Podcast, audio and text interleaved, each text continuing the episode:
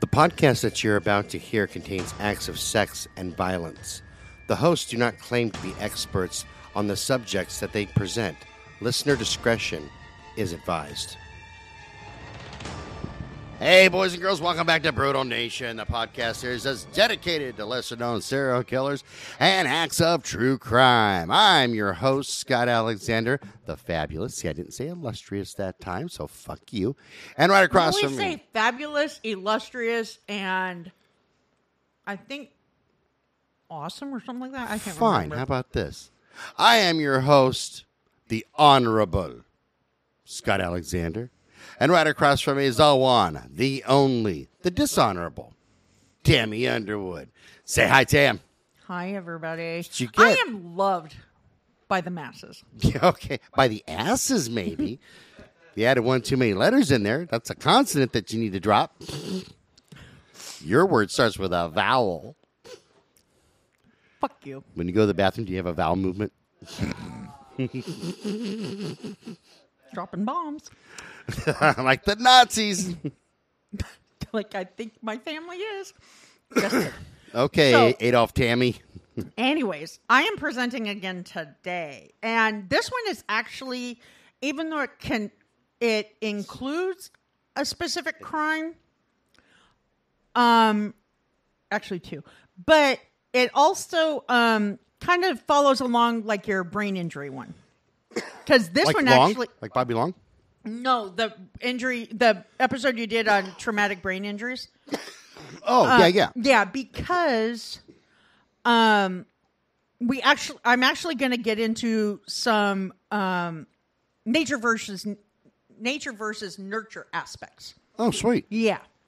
And studies that have been done. Um this is actually a tale of the Spahalski brothers who were twins.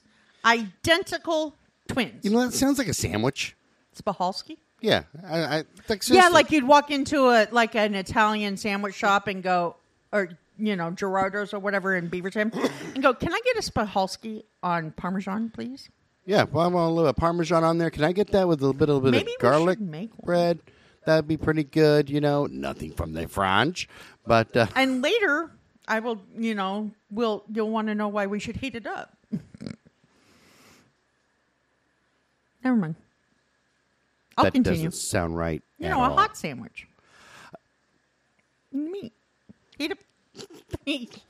I realized as I was saying it that I shouldn't have, but it had already been too late. So many fucking jokes. They're rushing out at me all at once. sad part is, is I've never really had to have a filter until I met you, and now I have to have one because I hear it. I damn near had an aneurysm because so many jokes were trying to come out all at once. Like my Your brain, head exploded, huh? my brain actually stopped and what we need uh, single file, please, single file. Thank you. Oh my god! All right, so tell me about the twin sandwiches. The twin sandwiches. You've had one of those before, haven't you? I have banged twins. Oh yeah, Yeah, you want to do Siamese next. So if you're a Siamese twin, That's you what I was telling Scott's Jake. Cute, I told Jake my or the, even if you don't think he's cute, the only the only thing left on my bu- on my bucket list is a Siamese twin. that's it. That's On your sexual bucket list, I've that's done. I've done just about everything in the world you can imagine. See, but I want mine includes having sex on the 50 yard lane line at the Dallas Stadium on the Star. you know, it won't get him a higher rating than that one star, right? No, but I would like it to be with Emmitt Smith or um, Jason Witten, but I'll settle for whoever. I don't care. Whatever those things are. They are amazing football players. Whatever. You Okay. can tell you're not into sports because everybody knows who fucking Emmitt Smith is. Even one Dancing with the Stars. Side note. It sounds familiar.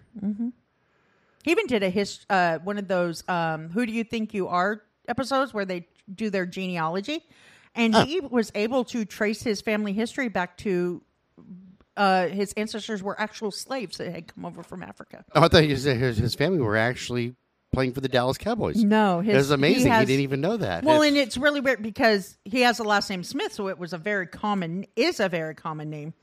But he was able to trace them his family history back to plantation slaves. Yeah. Hmm. I want to point out that my family Probably owned him. No, my family in America never had slaves. I know. My son always says, Your people enslaved people. I said, No, my people came over here after you know, right after World War One, and there were no slaves, and they were, you know, Dutch immigrants. The Greek side of my family probably did have slaves. That's Clear I'm- back in Greece. yeah, way back in Greece, but I'm fairly sure we owned no black slaves. Like I don't, I don't imagine any brothers running around Greece or anything like that, going, "Man, this motherfucker not fair, being enslaving me." And Run shit." around naked. Could be. It's true over there, Jake. You laugh, but it's true. Intern. okay, so anyways, um, I'm going to introduce this thing, you know, because I told you they're twins. So throughout history, there have actually been many document cases uh, involving twins and murder. Uh, there are medical cases that have been have shown proof of one twin killing the other while they are still in the womb.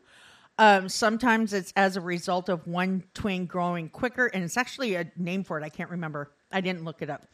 Quicker than the other, and the weaker twin just can't get enough nutrients to survive. So Twin explosion.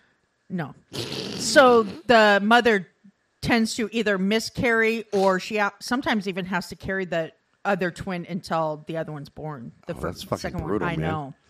Uh, then there are other times. Sometimes they even give birth to twins like months apart because of it. But then there are the other times, which I think this happened to Scott, when one twin is for whatever reason actually absorbs the other one in utero. I've heard of that one. Yeah. Could you imagine two of me running around? That'd be awesome. Hell no. I wanted twins for a long time until my son got older and I realized I couldn't handle two of him. Seriously. Only could have handled twins if one was the polar opposite. So then I found several documented cases where a pair of twins commits murder together, like at the same time. Together again. For instance, you're going to love these names. People, I'm asking you right now if you ever have twins, please do not name them stupidly. I mean, give them two separate names. I say that like I would have named my kids Zachariah and Jeremiah. That's far enough apart, but similar. And don't dress them alike for crying out loud, unless they're babies. I say that about people who name their kids, period. Because even if you're just having one of them, people give them stupid names like, uh, oh, fuck. Oh, oh, like, like, Like Frank- Tammy Sue That's one of them. Because you can tell they're retarded when they're named and that. Melissa Lynn. Um, well, Melissa Lynn's kind of a hot name. No, dude, that is like, well, no. In Ted, Tammy Lynn is actually uh, considered one of white trash name. That sounds very like seriously. That's just hit I was named after Tammy Wynette, so fuck off. I can see somebody standing outside of their trailer going, "Tammy Lynn, you come on over here," Yeah. wearing a wife beater. Mine was drinking a Tammy PBR. Sue.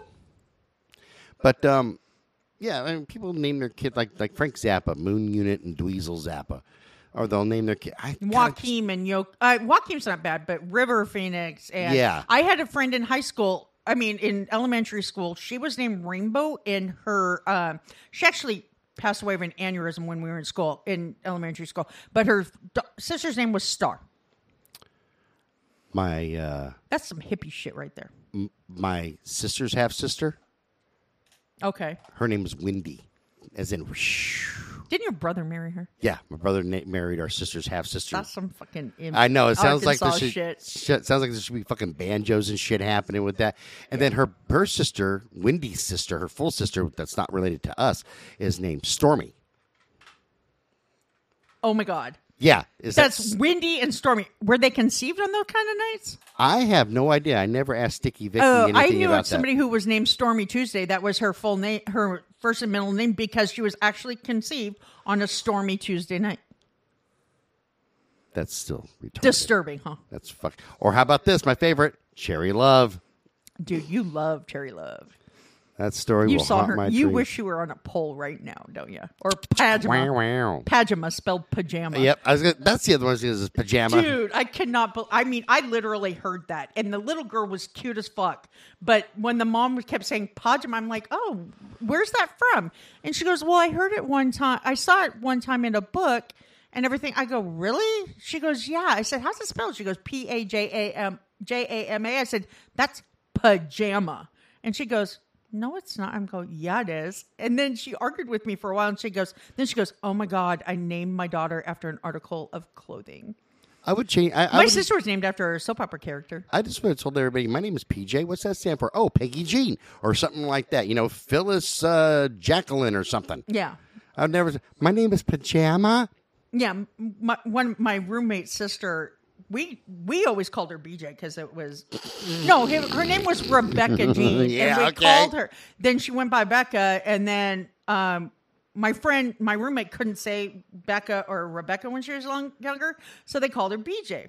Well, now she's older, and that's what I always her by. And we know her profession now. So yeah, whatever. And then as she got older, she was like, "No, my name's Becca because you know it's not appropriate for me to call be called BJ anymore." And I said, "Uh, dude, you will always be BJ to me, always."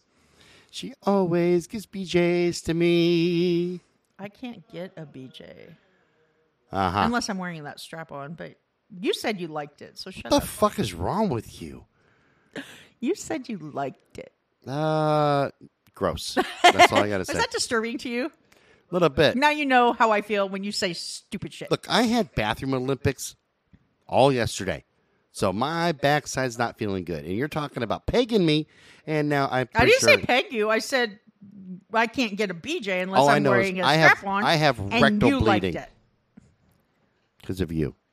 Yeah, well, You stressed that just goes to say that your mouth is in your ass. You talk Oh out your ass. god! What? Talk Anyways. about your fucking twins, you Anyways, asshole. So the first set of twins was Pat, Pete, and Pat Bondurant, which isn't bad. These Tennessee twins were convicted in 1991 for the 1986 brutal beating of 24-year-old Gwen Duggar.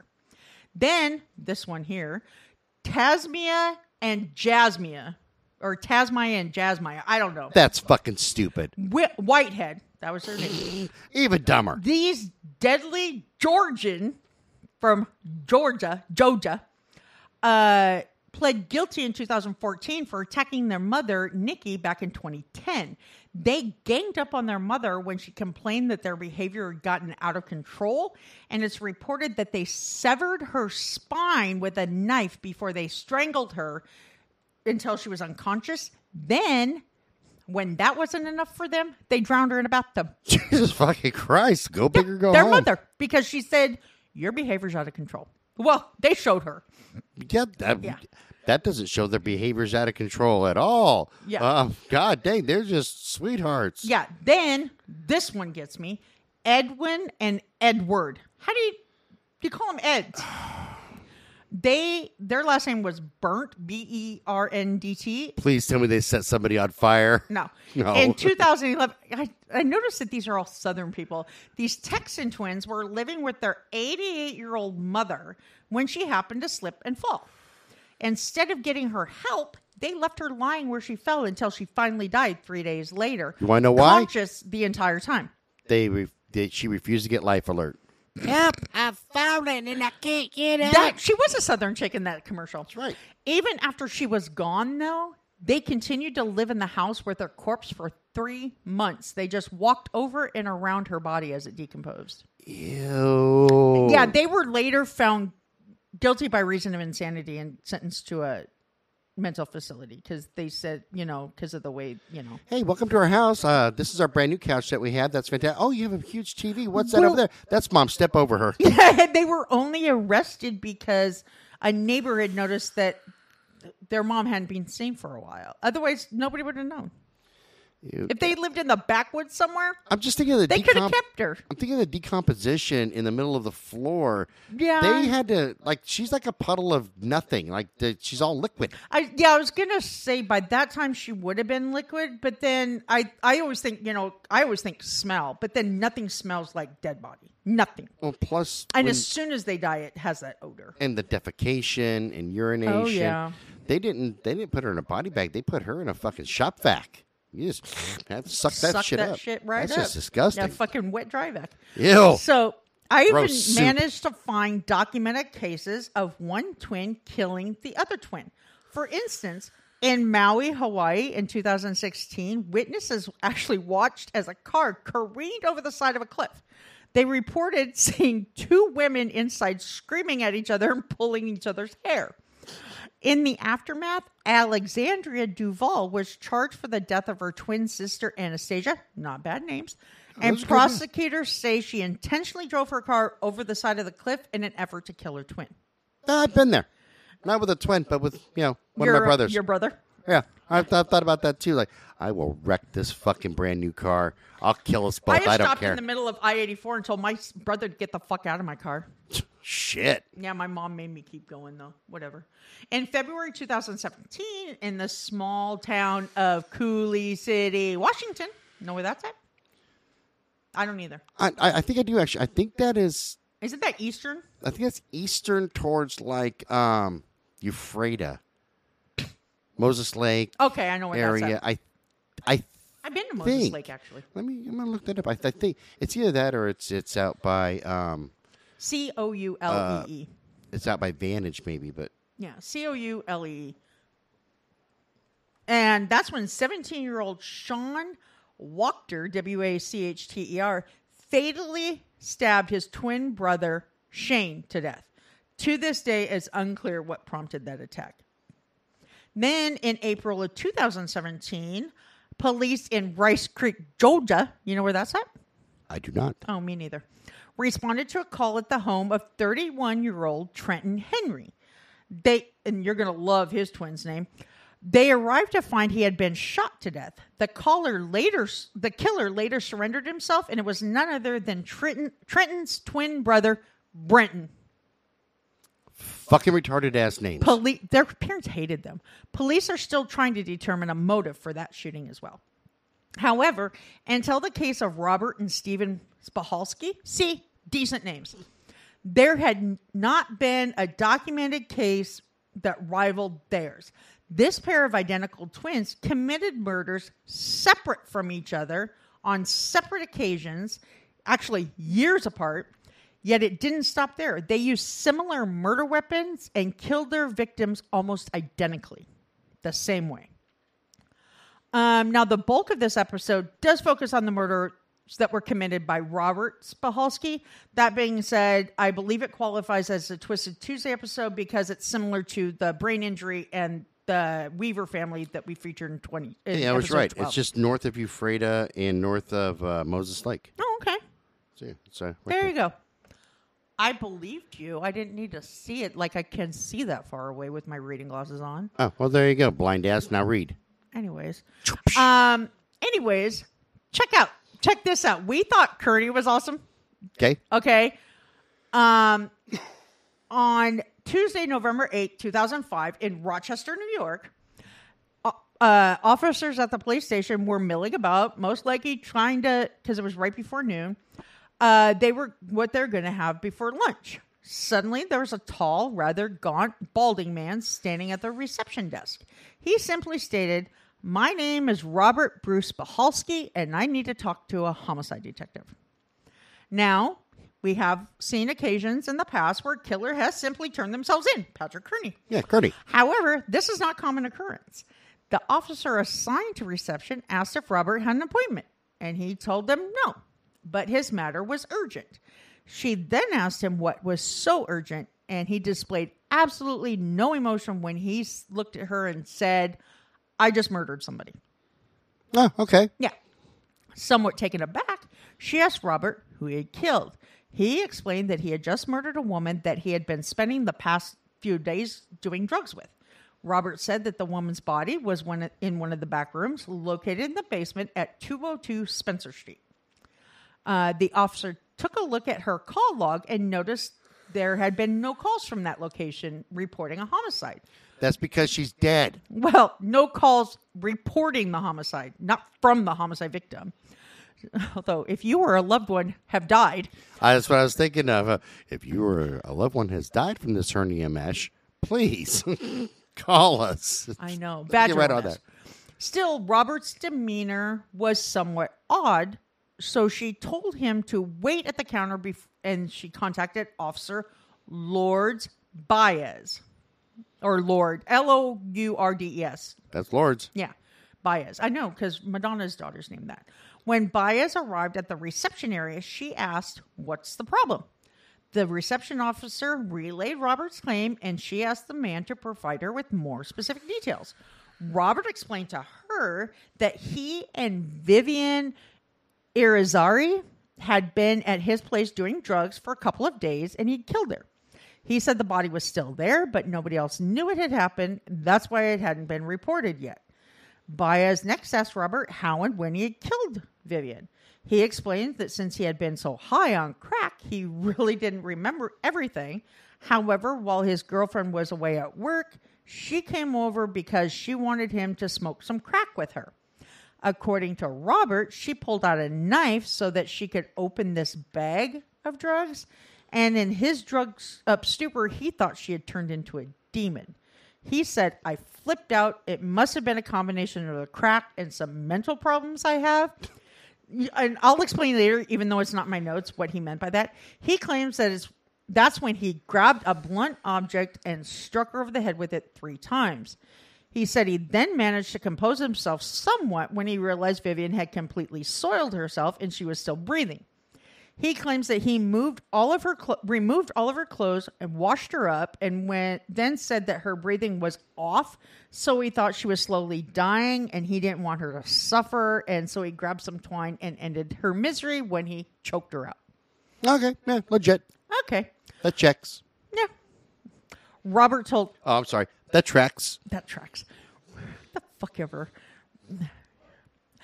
Robert told Baez that he had never intended to kill Vivian. However, he was so high when he murdered her, it was almost as if it were a dream.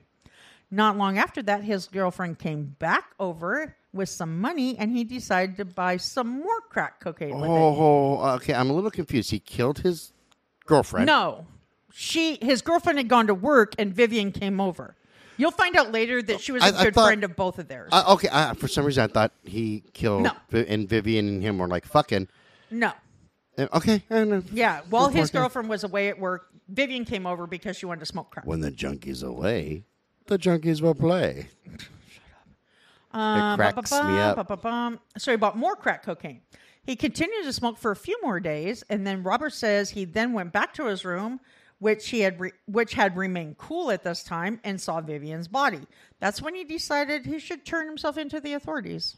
Oh, okay. Baez listened to Robert's story, then spent a, sent a squad car over to the address to see if his story checked out. If it did, the officer was to secure the officer she sent was to secure the scene until detectives could arrive. She then took Robert to a room and asked him to continue talking to her. That's when a guy by the name of Detective Glenn Weather took over. Weather and Robert had encounters in the past, and uh, so he thought it best if he were the one to handle the situation because he knew, you know, Whether or not anybody liked it or not. yeah, pretty much. He took Robert up to the fourth floor so that saying he wanted to talk to him in his office. Robert, who was 50 years old, was calm and respectful the whole time. I like I told you, I, I watched the documentary on it where somebody was interviewing him and he was like, No, sir. You know, yes, sir. And it was like he was knew he so did. fucking polite. Eh, he knew he did wrong. Yeah, I can well, respect I that. think he was raised right. yeah. Um, Good guy, good guy. Anyways, as they were riding the elevator to the fourth floor, he turned to Weather and said, "Thank you for not putting handcuffs on me." See, he's even thanking the guy. What a great guy. You know I what? know, right? Is, is is is he a Spalansky or whatever? Spahalski, yes. Good guy. Dude, Yeah. Robert, you're you're you're polite guy. I like the polite killers. Yeah. When the two of them arrived on the floor, they were joined by a couple of other detectives who introduced themselves to Robert. At that point, Robert told the detectives that they could search his home and agreed he didn't have to be present while they did so. Two detectives took him to a small interview room, and when they walked through the door, he kind of panicked a little bit. The only time he showed any sort of distress. And he told them that he was very claustrophobic and asked, Can I go to another room? You Fair enough. Not take me to another room. It was, Can I go to another take me room? to your leader? It was always, I mean, he was always polite about it. The detectives wanted to keep him calm, so they escorted him to um, a conference room instead. Robert sat at the end of the table, and each detective opted to sit in a chair on either side. They offered him some cigarettes before they read him the Miranda rights. What year was this? Um, I told you in the beginning. 2005. You could still smoke inside in 2005. What the Yes, fuck? in Rochester you could have. I don't know. God damn. It wasn't no, because you could still smoke. Well, in bars at the at the bar, you could smoke up until like 2010, 2011, when my son right. was about yeah. Um, let's see here. Robert told them that he fully understood the rights they had just read to him, and he agreed not to invoke his Miranda and continued to talk to them. The entire time he was calm, respectful, alert, and lucid. Neither detective could find a reason to call Robert's competent to to question Robert's confidence to waive his own rights and oh, call his Competent. call, call I was reading it all at once. Neither detective could find a reason to call Robert's competence to waiver his own rights into question. There we go. Too many cuss sounds. Oh my god. Feeling cunty over there? kind of. I hate that word. As soon as all of the legal formalities were taken care of, detectives began asking their questions. Detective Weather was responsible for recording the interrogation, and Detective Benjamin was charged with asking the questions. Roderick told them he suffered from PTSD, but that wasn't everything. He then told the detectives that there were times when he heard voices. Um, he actually called it disturbed paranoia or something like that, which is not even a medical term. Whatever he called, I, now I forgot it. I was gonna say I had it earlier and I forgot, but whatever the term was that he used, there is no medical term for that. He made it up. Hold on. I need a bear for this one. Ah, That's a monster. It's a monster Sugar-free bear. watermelon, right? PBR. I'm surprised you still have that whole case. You said you would have them done by Wednesday. No, I'm, that's why I gotta remind me. I gotta hit the ATM machine for you this weekend because I owe you some shit. So I told you. Never mind. I'm kidding. what the fuck ever? you know how Mama wants to be paid. Mama wants to be paid in sugar. I'm kidding. I would pay your mom in that. Hell yeah. This mom. Oh no, not you.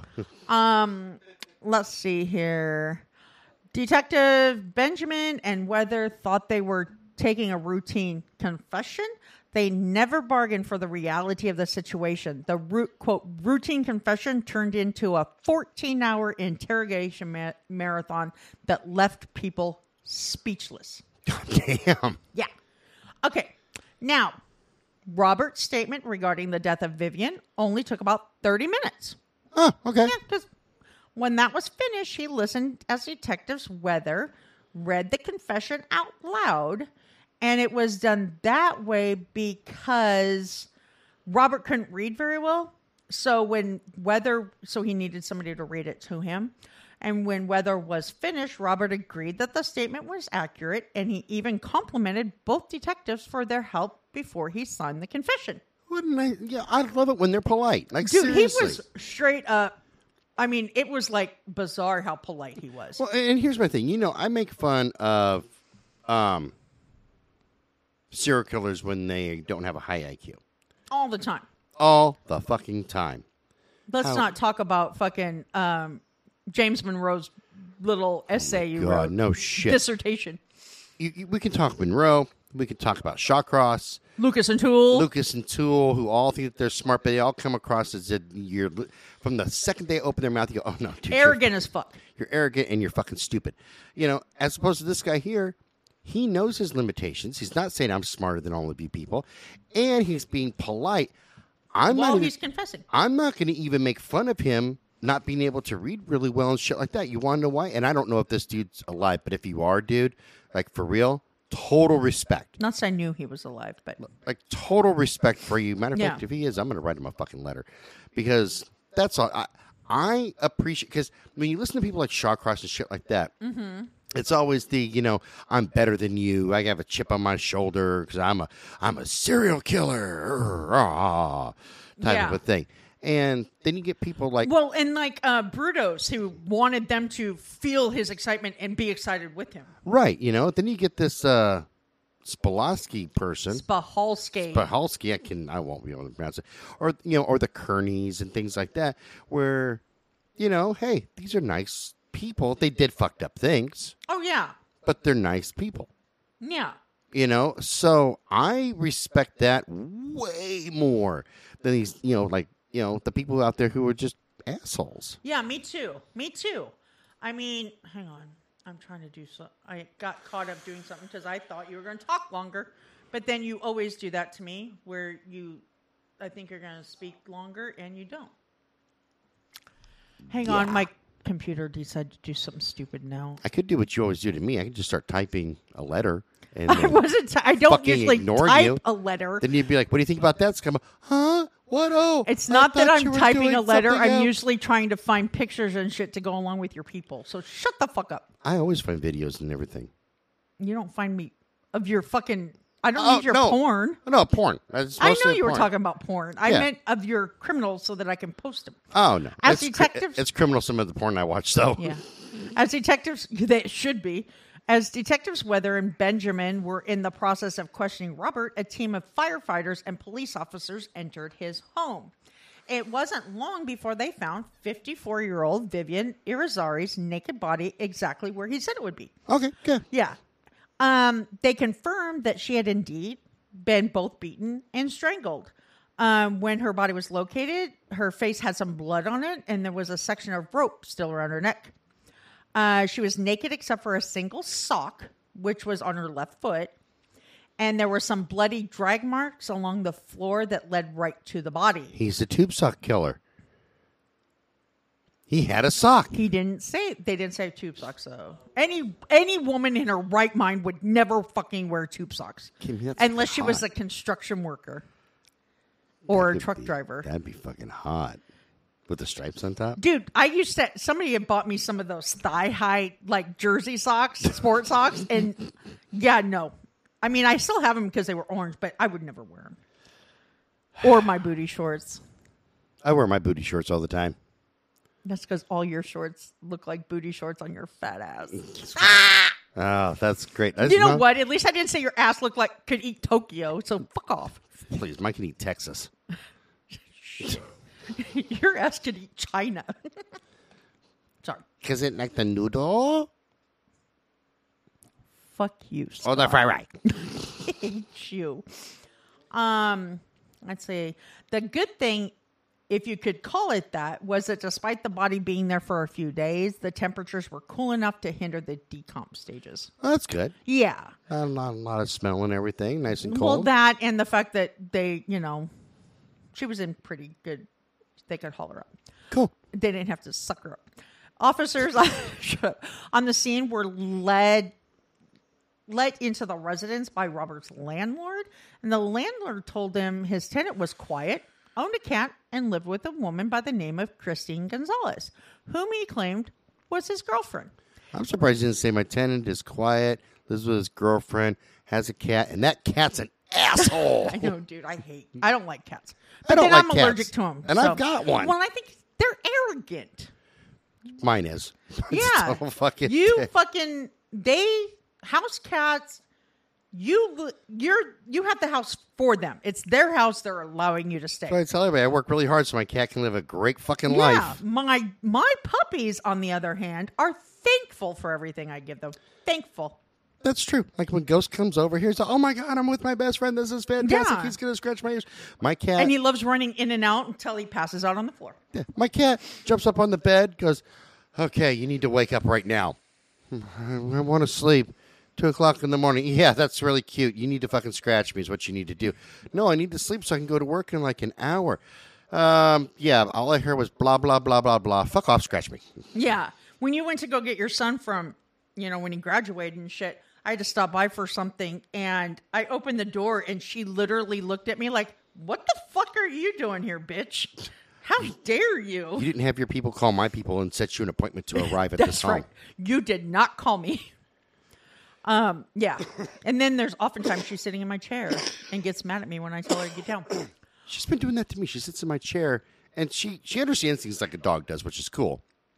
And so Jake saw this yesterday. She up- just chooses to ignore you. yeah, she looked. Well, no, she looked right up at me, and I'm like, really? You're in my fucking chair? And she looked at me like this, and went, "Whoop," turned away, like I don't hear you. Yeah, I had a dachshund that did that.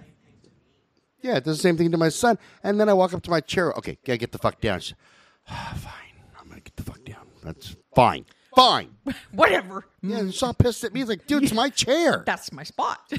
Like, that's my Yeah. chair. I had a dachshund that did that. He'd get mad at me. I swear to God, my dachshund used to call me a bitch all the time. I'm sure he did because he would look at me, turn his back on me, and then give me that that side look. But anyways, um, whom he called his girlfriend, he said the couple had lived at the apartment for approximately four months, but uh, when they moved in, they said that they had been a couple for more than ten years. Um, the landlord stated, I never even heard him say a curse word, which, as polite as he is, I believe him. I mean, he didn't say curse word that entire interview. According to him, Vivian and Christine knew each other, his girlfriend, other knew each other, and the deceased would visit the apartment frequently. And he confirmed that Vivian had dropped was dropped off at the residence four days earlier on a Friday. Okay. Okay. So, so Robert's story checks out.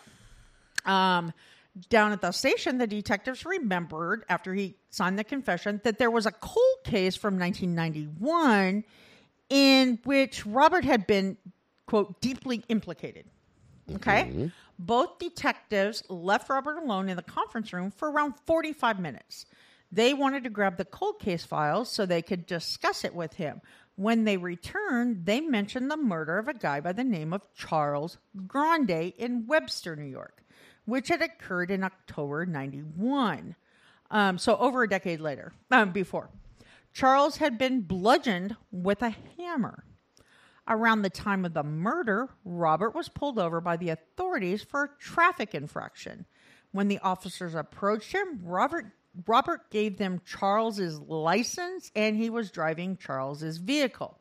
Hmm. Later, when the police discovered Charles's naked body, they went and arrested Robert. They brought him down to the station, but they weren't able to find evidence that pointed to him as the murderer. They had to settle for charging him with criminal impersonation instead.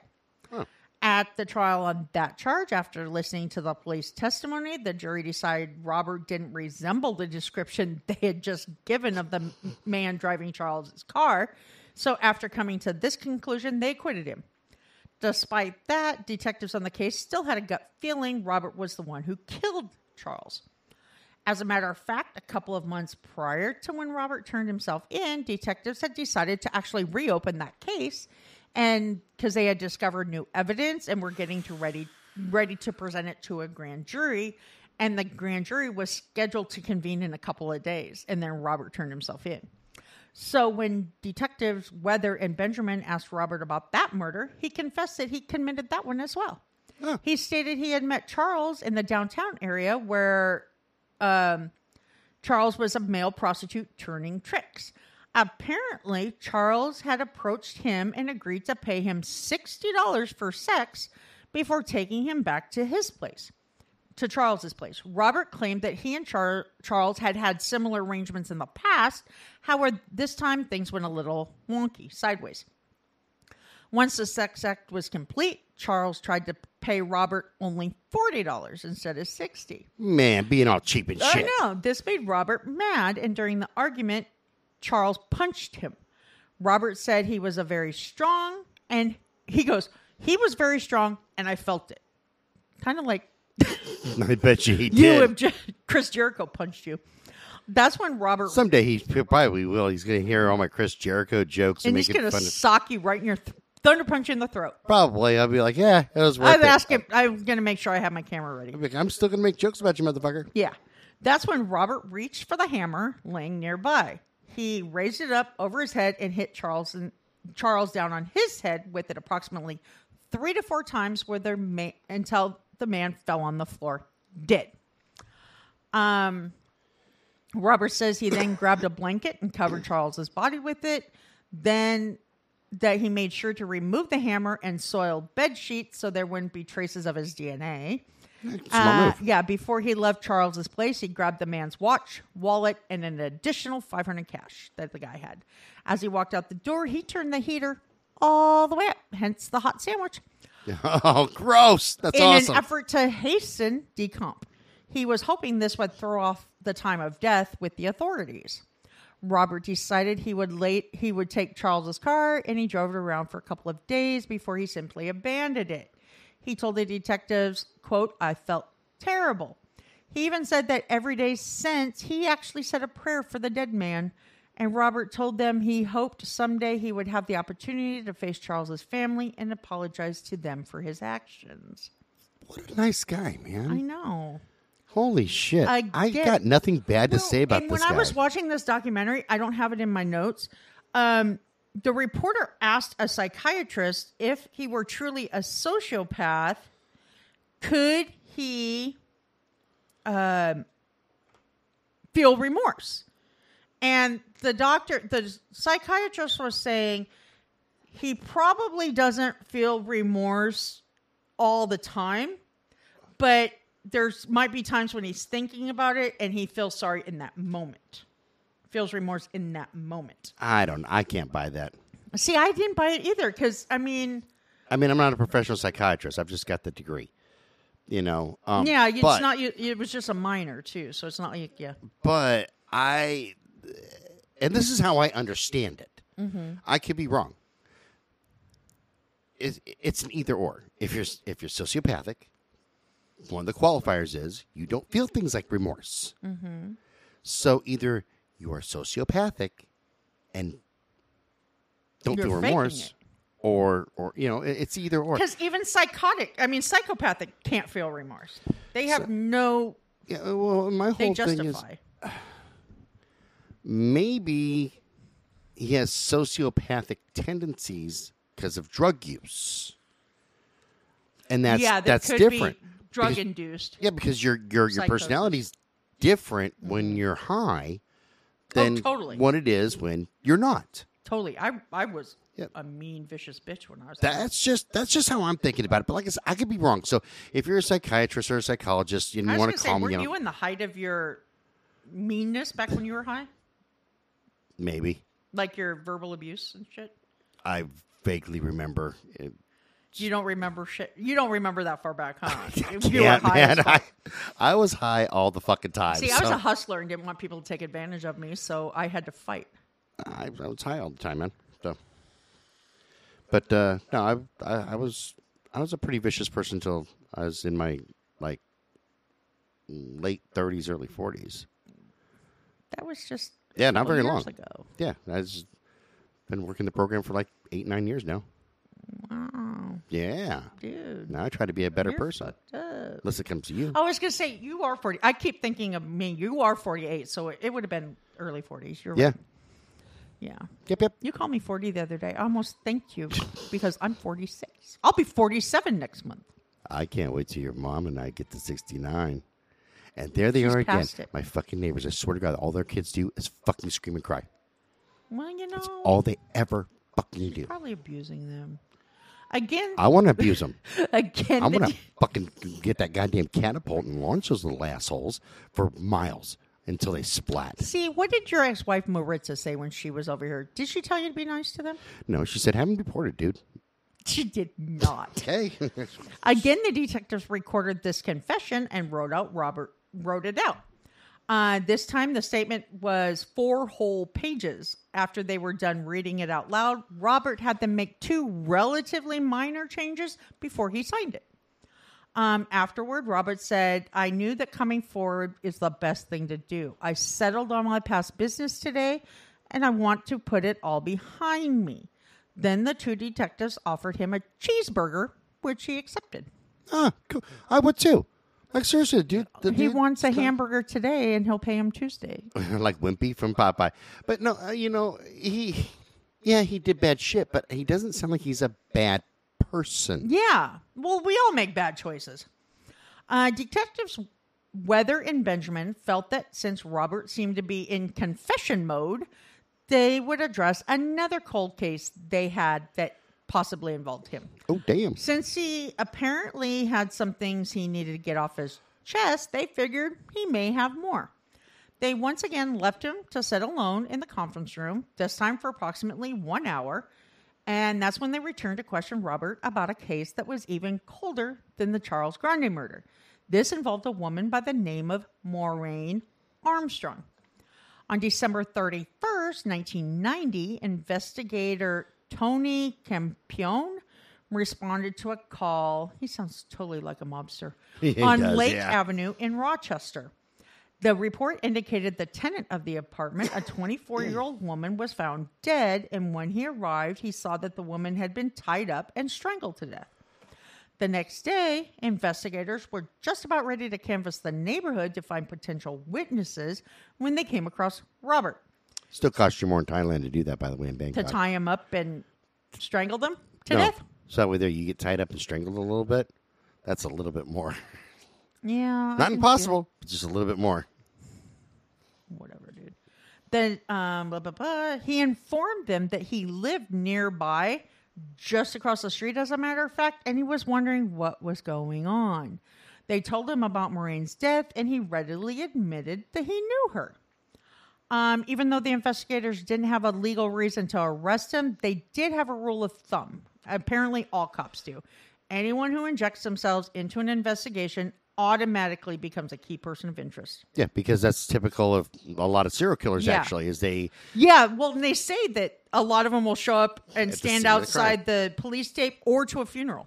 yeah, and then they try to inject themselves as a as a witness of some sort or somebody who can kind of work with them like their buddy, get some information. Yeah, that's that's very typical. Very very typical. Wow. You want to talk into your mic, not into your puffer. I was taking a puff so they didn't hear me suck on it this time. Because you you- made a comment on one of the episodes. I hear you sucking over there. I was just asking if uh, you do that with your clients too. Honey, I give it away for free. Oh, that's even worse. Detectives. I knew I smelled something on your No, breath. no, because nobody likes a cheap whore. They'd rather see a slut than a whore. Oh my God! Here we go again with your profession. Detectives Weather and Benjamin brought the case file into the conference room, opened it up, and mentioned Maureen Armstrong. Uh, Robert looked at them this time and asked, Was that the woman on Emerson Street? And as we found out, that was like she was on Lake Avenue. Oh. Um, let's see. That's that wasn't the case they were referring to. However, they thought it prudent to just let him lead the conversation at that point. Yeah, why not? Yeah, Detective Weather said no, but who are you referring to? He wondered if there might be a murder they were not aware of yet. Uh, Robert began to tell him about a case they probably would never had asked him about at that point, because on July 21st, 1991, a woman was found dead in her apartment located on Emerson Street. There is no way then or now that Robert could deny knowing the victim. As a matter of fact, he was her on again, off again boyfriend. Ah, I see Yeah. here. The victim was 35 year old Adrian Berger, or Berg, I think it's Berger. On the day of the incident, investigators on the scene tracked down Robert to ask him some questions. They asked him, and they asked him if he would come down to the public safety building to answer those. He agreed, and they drove him down there. After questioning him for some time, they couldn't legally find anything that connected him to that murder. So they drove him back home.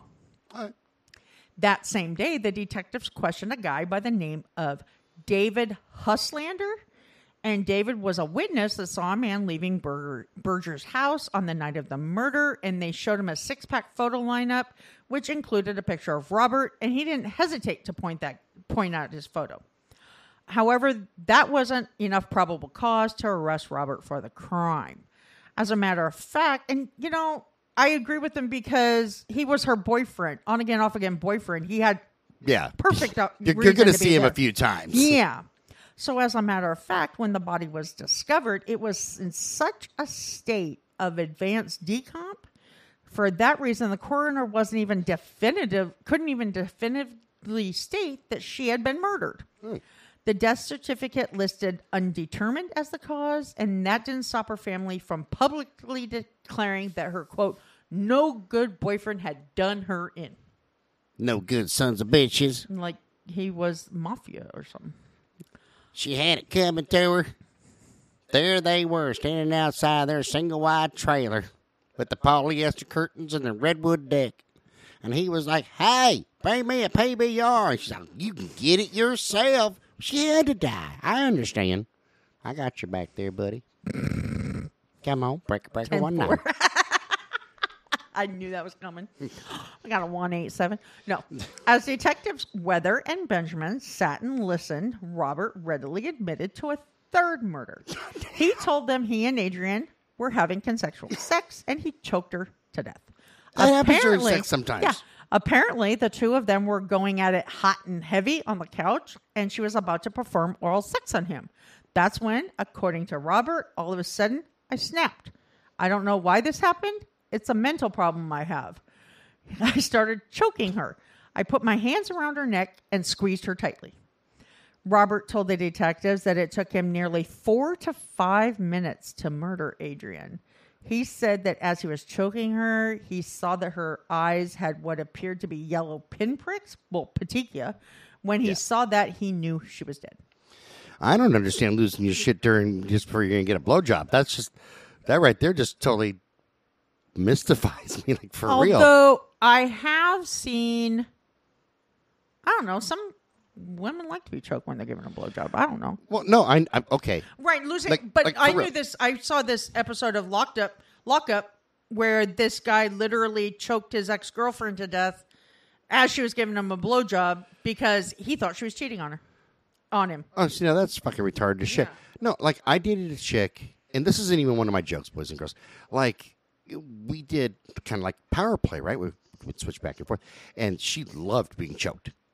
Like. I like it too. fucking loved, I mean, like it. not like a like choking, like not like auto, not like erotic asphyxiation, but No, she liked that a lot, I, I like a little force. like a whole lot. It was interesting, and at first it was really bizarre, but then once you realize the chick is into it, like that's So you got a belt and everything? fuck yeah, I can't do that. yeah, and a collar and a couple See, of other be afraid he would- accoutrements. I I would be afraid. There would has to be a lot of trust there. A Oh, yeah. lot, a lot, like Oh, yeah. a lot, a lot. Um. anyways, Robert said he then took Adrian's car in an effort to make it look like she wasn't home. That makes Uh, sense. yeah, Yeah. he remembered that her body had. He remembered that her body had decomposed so rapidly that he didn't want that to happen to Vivian. Yeah. Okay. Yeah, that's why he had come into the station to confess everything. Well, apparently he had taken a handful of pills first, hoping to kill himself. When that didn't work, he figured a better option would be to go to prison. Um, again, the detectives read Robert the statement out loud, and again, he signed it. The quote routine confession began shortly before noon, and it was now 4:45 p.m. The detectives knew they had to bring the conversation back to Maureen Armstrong's case. However, this one wouldn't come out as easily as the other three, and there's a reason. Um, when detectives Weather and Benjamin asked Robert about Maureen's murder, he adamantly insisted he had nothing to do with it. They couldn't understand why he so readily confessed to three murders but claimed nothing when it came to that one. Even when they told him they had witnesses that could positively place him at the scene of the crime. The two kept questioning Robert, and it took them a while, but they were able to figure out why he wasn't willing to confess. He thought that if someone killed more than three people, they were considered a serial killer. Homie, it's after two Right, now, well, but it was Ro- three then. Robert didn't want that label put on his file. He said, quote, I don't want you to think that I went around killing people. That's when he was told he was sadly mistaken. By the confessions he had already given them, he was indeed a serial killer. Mm-hmm. Robert wasn't phased by what they said. He still refused to admit he was involved. I guess he thought they were lying. So detectives Weather and Benjamin let him sit by himself in the conference room again. They were not only giving him time to sit and think, but they were also trying to come up with a better way to approach him. Since he didn't hadn't invoked his Miranda rights yet, it was still going in their favor. yeah, totally. Okay. So they tried a different angle. Detectives Weather and Benjamin left him to sit alone until approximately 6:40 p.m. When they re-entered the room, Robert was quite sullen and not willing to cooperate. Um, they tried to appeal to him by telling him the families just wanted closure. When that didn't work, they asked him if he'd be willing to uh, talk to other detectives, and he said that would be better. Maybe if he gave his confession to two other detectives, it wouldn't count against him. I don't know. As as you know, I'm not going to make fun of him. The dude's polite as fuck. Right. No, and I'm I not- wasn't no. trying to make fun of him. I was just like, is that his line of thinking? It could be, but it, even if it is, at least, you- dude, Robert's fucking polite as fuck. So I'm not even. I'm not even going to make fun of him. No, I mean, like I said, the next pair of detectives though that came into the room was Detective Cassidy and Detective Dumick. They were the ones that had actually gone to his residence and discovered Vivian's body. They asked Robert to tell them what had happened to Vivian, and he stated that he had been high and didn't remember a whole lot other than what he had already told him. Figuring that line of questioning wasn't going to work, they quickly changed the subject. Next, they showed Robert some pictures of Maureen and asked him if he recognized her. He said he didn't know who she was, but she did look somewhat familiar. Then he grew very nervous. Robert stood up from his chair and began to pace around. Rob, he took a couple of steps, then suddenly turned back to the detectives and asked, Is it all right for me to do this? Like stand up and pace. Like, I mean, he's asking permission. Yeah. Yeah. So after telling him he was fine, they handed him the medication he had asked them to get out of his apartment. Before putting each pill into his mouth, he actually told the detectives what each prescription was for. No. You know. That's that. That's still. It's a very polite thing to do. well, and not just that, he's showing them that he's not trying to be nefarious and taking things that he's not supposed right. to. No, yeah. totally, man. I- Yeah. I, respect this dude so far. Yeah.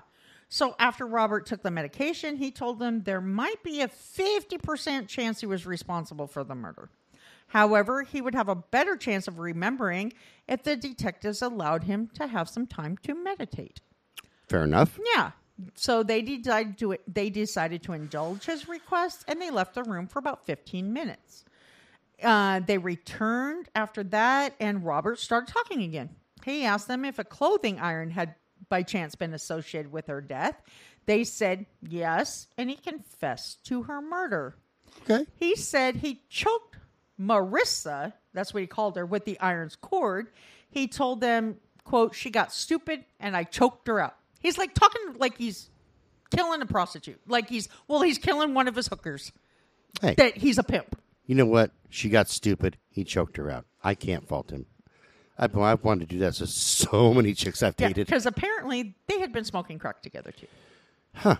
Do you see a commonality, a thread here? Uh, yeah, kind of a little bit. yeah. That's why I think that he's not a true sociopath. Yeah, Robert said he was the one that supplied the drugs. According to him, he and Maureen smoked some of the crack cocaine and then ga- engaged in sex. After the sex act was complete, she told Robert that he owed her money for the sex. Oh, fucking Yeah. crack whore bitch. The two argued. Well, no, because then she'd just want more crack if she was a crack whore. well, no, she's like, hey, you gave me some crack, and now you owe me money because I, I blew you. Oh, fuck that chick. She got crack. Fuck her. She got cracked. Uh, the two argued, and he snapped. As with the other three murders, he didn't intend to kill her. Quote, it just happened. Hey, sometimes this shit happens, man. Well, if he's high, I can see that. He wasn't gonna kill her, but then he got high. he wasn't gonna use an iron cord, but then he got high. I love that song. But He then I choked. got high. He choked her to death, and I know why. I'm surprised you know because, he I got, high. Because he got high. Because he got high. That's kind of a hip hop song. I'm surprised you know it. That's a fucking popular, popular Although popular you song. also know "Gangster's Paradise," don't you? Or is that the our other friend? Maybe it's our other friend. No, knows I- no. I know that one too, but only because I had to listen to it after listening to Weird Al Yankovic's uh, version of uh, Amish Paradise. Oh, I've never heard that one. That's fucking hilarious, man. Yeah, in the space of less than one day, albeit 14 long hours, four Rochester detectives were able to close out four murders, God damn. three of which had been cold for over 10 years. Robert was detained at the Monroe County Jail and held without bail. Once he was transported there, they subjected him to the intake process. They finger hit, fingerprinted him. You said fingered him. I got ahead of myself. they went in and they fingered him, and he said, Hey, you have any crack back there? Because if you're going to do that, it requires some crack for my crack. Shut up. Double crack. They fingerprinted him. yeah, they fingered him. photographed him and confiscated his shoes so they could be processed for evidence. While he w- this was going on, the detectives were still busy working the case. They thought that since Robert had been living in the Rochester area for at least 30 years, he may be involved in more than four murders. They began to look into other cold cases to see if there was a way to draw a connection. Um, believe me, there were a lot of cases to go over. Just a year before Robert's first known murder, the authorities had arrested Arthur Shawcross Ah, and there we go. charged him for murdering 11 prostitutes in the area. He had already been convicted of those, but there were quite a few others that had gone unsolved. The authorities had linked about six of the unsolved cases to another suspect that up and died before they could file charges. Up and died, huh? That's Yeah. happened to me before. However, that didn't make up the total by far. Um, it's not like Robert had been an upright citizen up until that point. He had been having issues with following the law since his teenage years. The crimes he had been charged with over the years included arson, burglary, and criminal trespass. Robert spent four brief sentences in prison beginning in 1973 when he was only 18. Damn. Yeah, so he hadn't committed any violent crimes. In his adult years, Robert operated his own male escort service and was well known as a hustler. I'm going to start one. Yeah, You saw my ass earlier. Sexy. dude, your son would get more money for you because he has those boyish good looks than you would get, you old looking bastard. You're a sexy bitch, Jake. I'm going to pimp you out. He, he's got those boyish good looks, those little, you know, I've, I've told him this before. My, my son is really good looking. yeah, very. He's, he's a very handsome kid. He's a really. He just needs your confidence and he'd be f- totally fine. That's why I keep on telling him, man. If he had even a tenth of my confidence, Like even a fifth of it, yeah. yeah, he would dominate like all the vagina in the world. What'd you say, Jack? Yeah, a fifth that's more than a tenth. Oh, you're right. My bad. I apologize. Yeah, Shut up. I apologize for having my fractions wrong, You're which a I f- never was really good at. you're a fake junkie, man. All of us junkies know that. But 5% is less than 10%, and that's what I was thinking. And an ant is less than a caterpillar, and a hand job is less than a bl- than a blow job in Thailand. But so the ant there's- had high fucking hopes. Ain't you done yet? I'm finished with you. Um, Caterpillar on. Uh, la, la, la, la. Considering everyone knew about his antisocial tendencies, being charged with multiple murders wasn't a stretch of their imagination. Um, Robert went to court for his arraignment early on the morning of November 8, 2005, with Judge Corritori presiding. On that day, he was charged for the murder of Charles Grande. Soon after that, That's a big Charles, by the way. yeah, A grande Charles. A Grande. Uh, soon Do you after, want whip or skim milk I on wonder if that? he's related to And- Ariana. Actually, I was just wondering if he was uh, related to like Taco Grande or Nachos Bell. yeah, or Nachos Bell Grande. I'm gonna get sued by the family now. You are totally going to get sued by the family and Taco Bell. Probably. Um, Probably. Soon after that, he was charged for the murder of Vivian. And since a confession is never enough to press charges, as a suspect can always recant their statement, detectives had to corroborate the other two. Uh, Robert stood in front of the judge and said, I'm guilty. I just want to get this over with. In the past, he dealt with all the unpleasant issues in his life by forgetting or choosing not to remember the bad things he had done to others. However, this time, Robert truly believed that he had a fatal illness. An illness that made it necessary for him to get all of his affairs in order before he died. They never go into what that illness was, though. It could be psychosomatic. Yeah, could have been. You know, which But he doesn't even explain. There's, I don't even hear him talk about it later. What he thought he had, he just thought he was really terminally ill. It could be, man. You you don't crack all the fucking time. Yeah, and Think it's not life, like man. he thought that his heart, his uh, aortic valve was taken, and he had to drink blood. Who was that? Robert Chase. That's right. Yeah, Robert Trenton Chase that thought his blood was turning to powder, so he had to drink Yeah. blood to survive. Yeah, you know, um, but you don't know what went through his head when he was high. You know, as you're coming down and stuff like that, because you know when you're coming down, you feel like shit. And Hey, I haven't even been high before, and I thought I had back cancer. So shut up. so there you go, man. Fucking party on.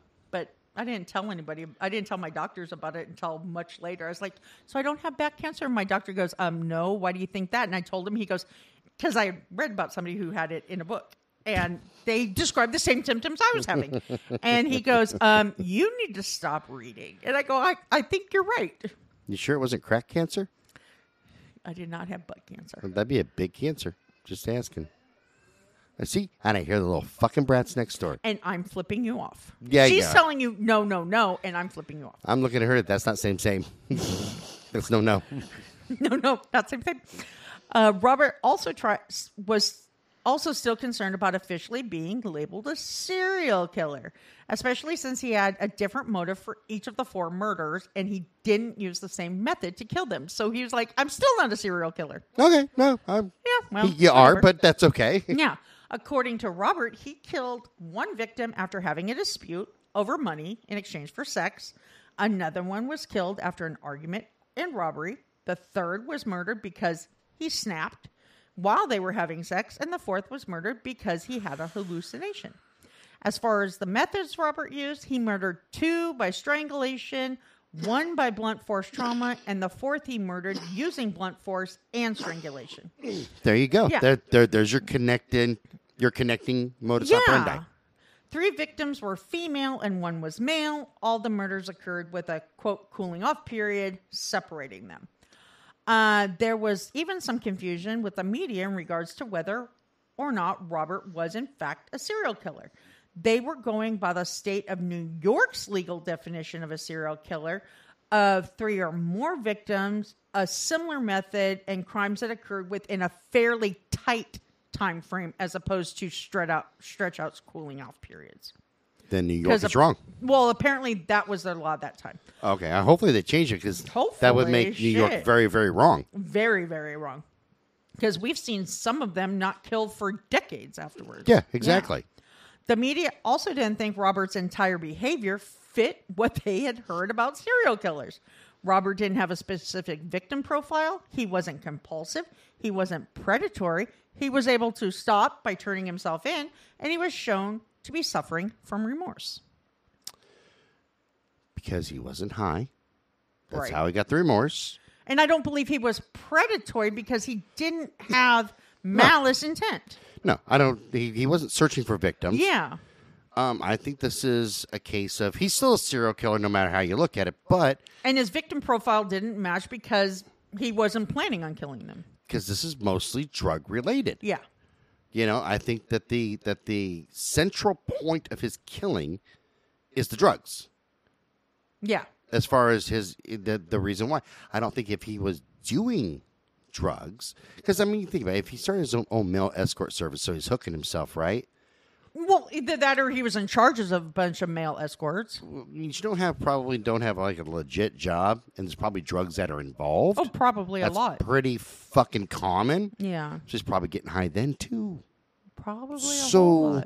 And he said he smokes crack cocaine, which is just crack to me is different than powder cocaine. It is. And just one step higher than heroin. Yeah, because you have to. Well, you have to fucking cook that shit down and all kinds of Yeah, and cut it with other products. with and, nasty stuff. Yeah. fuck- that's we call that poor people cocaine. Is what the fuck that is. That's just, nasty. But um, sorry, as Pick- opposed to crack. I mean, as opposed to crank and crystal meth. that's nasty too. Yeah. that's fucking. Crystal meth is fucking bomb, but that's fucking crank bite- was bad. That's fucking biker bullshit. Well, right and crank crystal meth was like pure ice crystals almost, where crank was um like yellowish Yellow. in color. Yeah. Yeah, it was No, no. disgusting. I've- I've it had seen it. nasty taste too. That's fucking. That's foul shit, man. That's fucking foul. But yeah, I, I think that the the catalyst for him killing is drug related. I don't think that just from what I'm seeing now, I don't think he's a natural killer. And I know that's going to come at the end of this. Mm-hmm. But I don't see him as our typical serial killer. Yeah, I'm not seeing it either. Plus, I still so appreciate that he's not a fucking belligerent fucking well, and you and I had an appreciation for Kearney because of exactly why. the way he turned himself in, the way he was very cooperative, and the way he said, um, "That I'm not that serial killer." and I appreciate him just because of the correspondence him and ha- Oh yeah, had that too. But even before Okay. you start corresponding with him, And, and and let me reiterate to our listeners: yes, I realize that Patrick did some horrible things, and he has a pass, but and he does have a past. However, if you take that away, which I'm not saying that he needs to be exonerated for Oh, that, no, absolutely not. but the Patrick Kearney that I've seen so far, um, But at what time do you quit continuing to judge him for what he did? You know what I mean? Because he's already been judged. He's already been sentenced. He's doing his time. He's Right. paying his debt to society. and he's not. He, what gets me with a lot of the serial killers that you and I deal with, including some of them that we write to, is even if they're not well known, Right. they've got this huge chip on their shoulder, like "Look at me, and I'm badass," and blah well, blah Well yeah, blah. but we've kind of been able to turn one of those around a No, little bit. One of them, A little bit. one of them started out that way, Very much so. and uh, and and turned around, and it's like, okay, I kind of see why you were doing that because now we're on a friend level. Well, and that's, I think Kinda. he was doing that because of self-preservation, because of the way he had been approached in the past. Yeah, no, too. which which that part made sense, Yeah. but uh, but with Patrick, it's just been fantastic. So yeah, that Yeah, from that's the I'm get- beginning. Yeah, right from the beginning. But yeah, with with uh, with Robert here, I don't I don't fault him. I don't think that if he if he can keep himself clean, I don't think that he would ever kill again. I honestly don't. I don't either. I think with a lot of rehabilitation, Yeah, he. I believe he is one of the few serial Yeah. killers that can be rehabilitated. oh, totally, Very few. totally, totally. Yeah. Okay, let's see. Where was I? Oh, so law enforcement actually had to make a statement to the public to address this issue. I'm having heartburn. Make no mistake, serial killers rarely fit into a nice, neat mold. There Sure. not always a precise recipe for a cookie cutter case of a serial killer. Robert's case boiled down to technicalities. No matter what angle people looked at it from, Robert Bruce Spahalski was indeed a serial killer. However, and this is where I'm going to end part one, Robert wasn't the only killer in the family, but I'll get into that a little bit later. Damn, I should have researched him and, and featured him in a family of killers. I only found him because I was watching a documentary series that talked about, you know, it's called The Evil Mind or Mind of Evil or something like that. And he was one of the cases featured. yeah, this makes me really want to hire researchers for us. Like seriously, because Dude, no, you just don't even know. missing out on so I- many of them. Came across a case that I'm going to look more into. Um, and his mother was talking about because she's trying to help with his appeal and get information. She took two years of law school so that she could become a paralegal and Oh. get access to that information without having to go through all the no all the rigmarole Right, right, channels right, and yeah. red tape. So I'm thinking about, hey, we should put me through law school because I have the time to do it and get that get that door opened. I'm just saying. Do that in notary, handle half of my fucking contracts. Anyhows, we're gonna wrap up part one, right? Yep, I'm done All with part right. one. I will address the rest of this next time, which really gets you know into some technical stuff. So it's really cool. All right. Remember, you can send us an email at brutalnation at twistedbluellc.com. Check out the website at twistedbluellc.com. Click on that Amazon link, God damn it, and support us on Patreon. We would really appreciate it. Like to- Actually, you know what? what? Ah, never mind. I'll, I'll wait. Okay. You sure? Yeah, Don't pee your pants over there. I'm not going Jesus to. fucking You already Christ. said most of that, so I'm just going to stop. All right. Sure. Okay. Look for our blogs. It gives you all the information without all my bullshit, and some of you might appreciate it, some of you might God. not, because I'm fabulous. In your mind, We're on Medium, Crime Beat on Medium, and a lot of other further distributed places and shit like that. yeah. All right, this show's copyright 2021 by Twisted Blue LLC. All rights reserved, and we will see you guys tomorrow. Bye bye. Bye, everybody.